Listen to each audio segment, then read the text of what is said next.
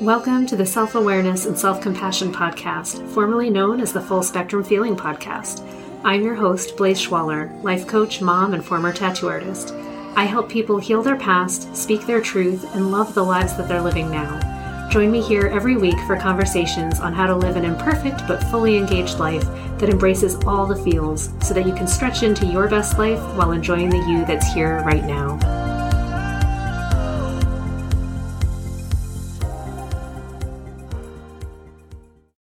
You guys, more is not better.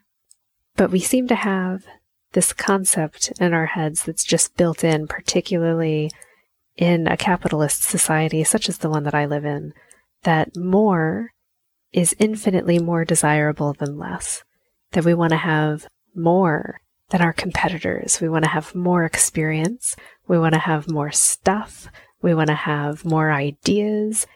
And then we feel let down if we don't have that, or we feel disappointed in ourselves, or let down by society if we haven't managed to somehow get our greedy little hands on more. And I've noticed this in myself, and I want to talk about it. so, what is it about more that is so enticing? And I think to understand that, we really have to think about what is less. What do we think is happening if we perceive that we don't have what others have? And are we okay? Can we be okay with that if it's a fact? And why aren't we? For me, I guess what comes up if I see someone who has what I perceive as success or, you know, such a following of passionate people that really are into what they do. And I think, gosh, I wish that I had that too the reason that I wish for it and I'm no longer satisfied with what I already have is because I'm in this comparison, the comparison trap, right? Between myself and someone else and not just myself and myself, which also happens. But when I do that, it's because I'm afraid. I'm afraid that there isn't enough. There's not enough for me too. That if this other person is doing so well, there's no way I could also be a part of that. It's like I feel that there's no room for me at that gathering. That if I showed up, I would just kind of be shoved aside, ignored, I wouldn't be noticed. And that feels so extremely lonely that part of me just has a panic about it and is like, no, no, no, that can't be possible. So I'm going to have to work really hard and fight for my space and make sure people see me and know what I'm doing and talk about what I'm doing because it's important even if I don't really feel that way deep in my heart, because really it's just motivated by this fear that secretly maybe I'm not that important and maybe people don't care about what I'm doing and that would be tragic and I would be very sad and lonely. And then what if I don't survive? It's funny how it gets that extreme in my head where I'm like, wow, just, you know, we're talking about people paying attention to something that I say and to extrapolate from there, like, oh my God, I might die because people wouldn't care. And if I was needing help and I called out, they'd be too busy looking at someone else and I would just, you know, wither and die. But I guess that's the feeling. and that's so melodramatic and sounds ridiculous coming out of my mouth. But there is truth in those feelings because I can feel it in my body, like how my, my chest gets tight and I think like, oh my God, people might not care I might say something or I might need help. And what if, what if I'm not important enough to them? What if I haven't captured their attention enough in all of the other areas of my life? And I just somehow missed that boat and nobody knows that I'm here. And I wonder how many other people have that same fear, even if it's not in those same words, but if it's that same feeling of like a flutter in the chest and a panic in the heart that you know, in my time of need, if I really needed something, would there be people for me? And it is, it's this need for people. Even when it's about stuff, even when it's about like, wow, I really wish that I had like another really soft, fluffy pillow, it comes down to comfort, to wanting to be acknowledged, to wanting to share it with other people because I don't want a pillow just for myself. It's funny, like I think even of putting a pillow on my bed and then I want to tell someone about it. I, it doesn't happen for me just for me. It's that I want to share my wonderful pillow and, you know, provide a wonderful pillow for someone else.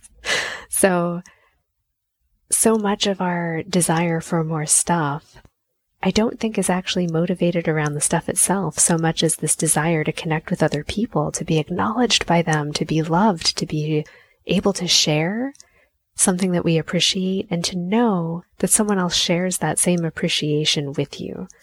Because it's not enough, I think, that I like something. I definitely always look for someone else who also likes that thing. And if they do, then it's like, oh, we really vibe together. It's amazing. We love the same things. We're going to be best friends. And that feels so good. And there's the other feeling when you meet someone and you tell them something that you think is really funny or just wonderful and they kind of give you that look and you feel this wave of ice coming towards you like they just they're not interested and they don't like it and you think oh my god they don't like me isn't that interesting that if you get that f- cold feeling that cold feeling of ice coming at you our first thought isn't oh they didn't like what i said or they're, maybe they're just not into this tv show. The thought is they dislike me, they hate me completely, I'm just not safe here. I just find that fascinating because it's so innate, it's without thought, and I have to catch myself in interactions with people to really recognize when I'm feeling things like this that it isn't all about me. It actually isn't. And I don't have to take it personally. And I don't need to fight to correct it because that's an instinct as well as someone you know gives you the cold shoulder doesn't like what you say. And the instinct is to correct them or explain to them why it's so awesome so that they understand how right you are. And then they can also agree with you which then makes you feel like you have more. You have more friends. You have more acceptance. You have more love. And maybe that's what it is is this feeling that if someone is not in resonance with you if they don't like what you like if they don't want to shower you with attention or give you more of that, then it's because you aren't loved, that you're not safe. And then, you know, that can trigger all those feelings of like, well, I just need to find something that will make me feel better. And often to feel better, what we look for is more. We want more of what's helped us feel better in the past, more of what we think will make us feel better because we've been told that it makes other people feel better, so it should make us feel better too. I'm definitely trying to keep tabs on myself. Like, how often do I want to reach out to buy something or fill my time with something simply to put more stuff in my time and space?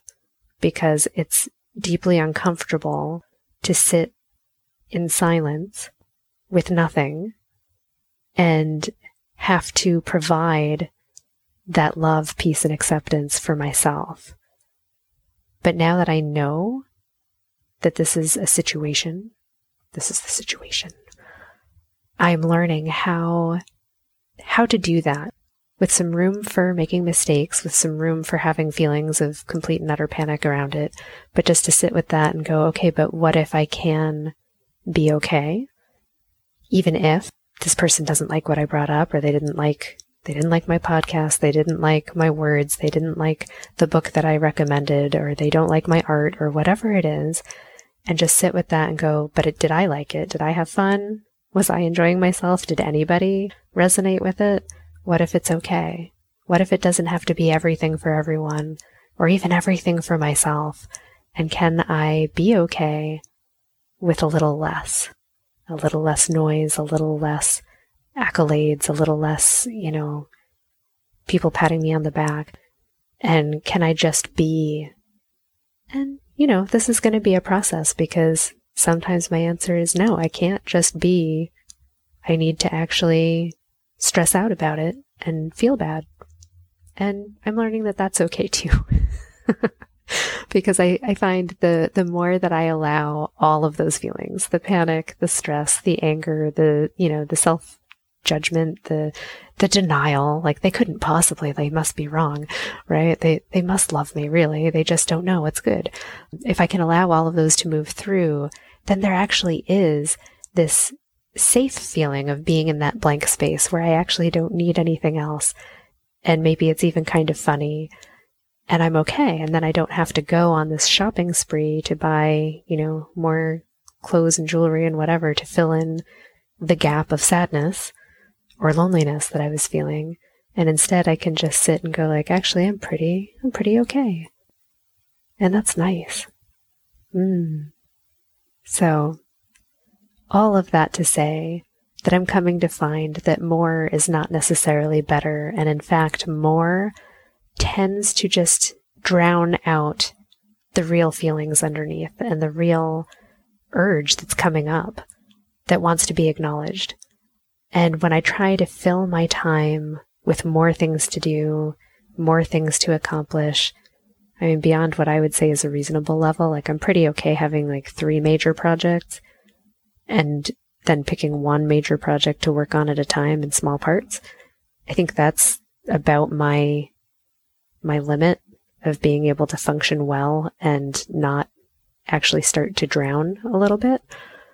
When I start to add more things, I'm now able to recognize that this is just me trying to avoid something. It's not actually that I need more things to do. It's that there's probably something on the major accomplishment list that scares me and I'm trying to not do it because it makes me feel scared. And isn't that an interesting realization? So I'm curious if you also pile things on thinking that one, you'll get like, if you have more stuff, then more people can admire you, if that's a thing.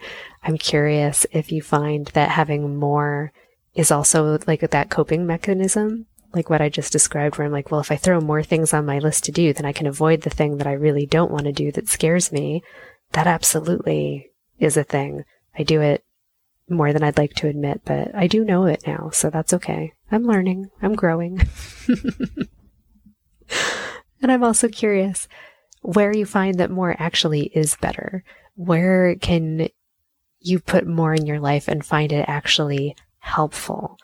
And I'm genuinely curious because I'm finding that the stripping away of things is currently way more helpful in my life than adding more things in. But I know that that's probably not true for everybody. So if it's not true for you, I want to hear from you. Please hit me up and send me an email, blaise at blaiseschwaller.com and tell me more is better and tell me why. And if you find that more is not better, then let's, let's sympathize together. Tell me about your feels. I am here for you. Thanks as always for being here. I look forward to these conversations every week. And yeah, thanks. I hope you have a wonderful week and that you have just enough things to keep you interested, occupied, happy, and feeling successful, content, and joyous this week and always. I'll catch you next time. Thanks so much for joining me. If you enjoyed this podcast, please subscribe and share it with someone you love, and leave us a review.